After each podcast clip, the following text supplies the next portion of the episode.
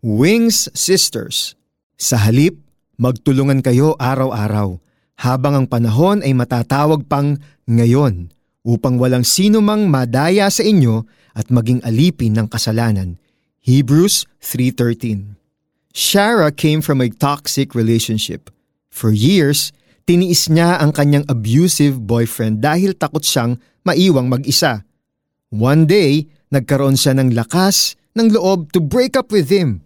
Pero hindi naging madali na panindigan ang kanyang naging desisyon.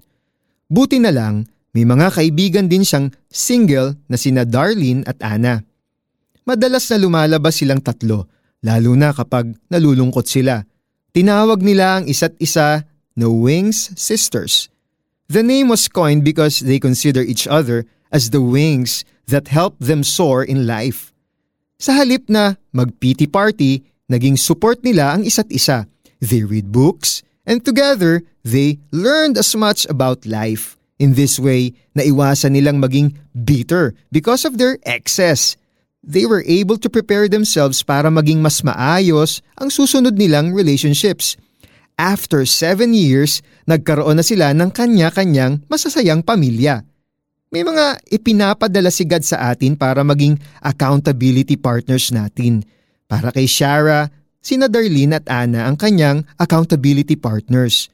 Mahalaga ang magkaroon tayo ng mga taong ganito para i-encourage tayo at i-call out tayo kapag sablay na ang ginagawa natin.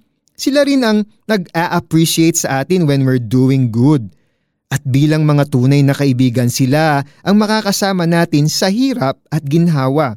In return, let us also be a true friend to them. Sabi nga ng Hebrews three thirteen, magtulungan tayo araw-araw para malayo tayo sa kasalanan at kapahamakan. Let us pray. Lord, thank you for sending people to encourage me, guide me, and be there when I need help. I pray that I would have a teachable heart para matutunan ko ang itinuturo ninyo sa akin sa pamamagitan nila. By your grace, help me to be an encouragement to them in return. In Jesus' name, Amen.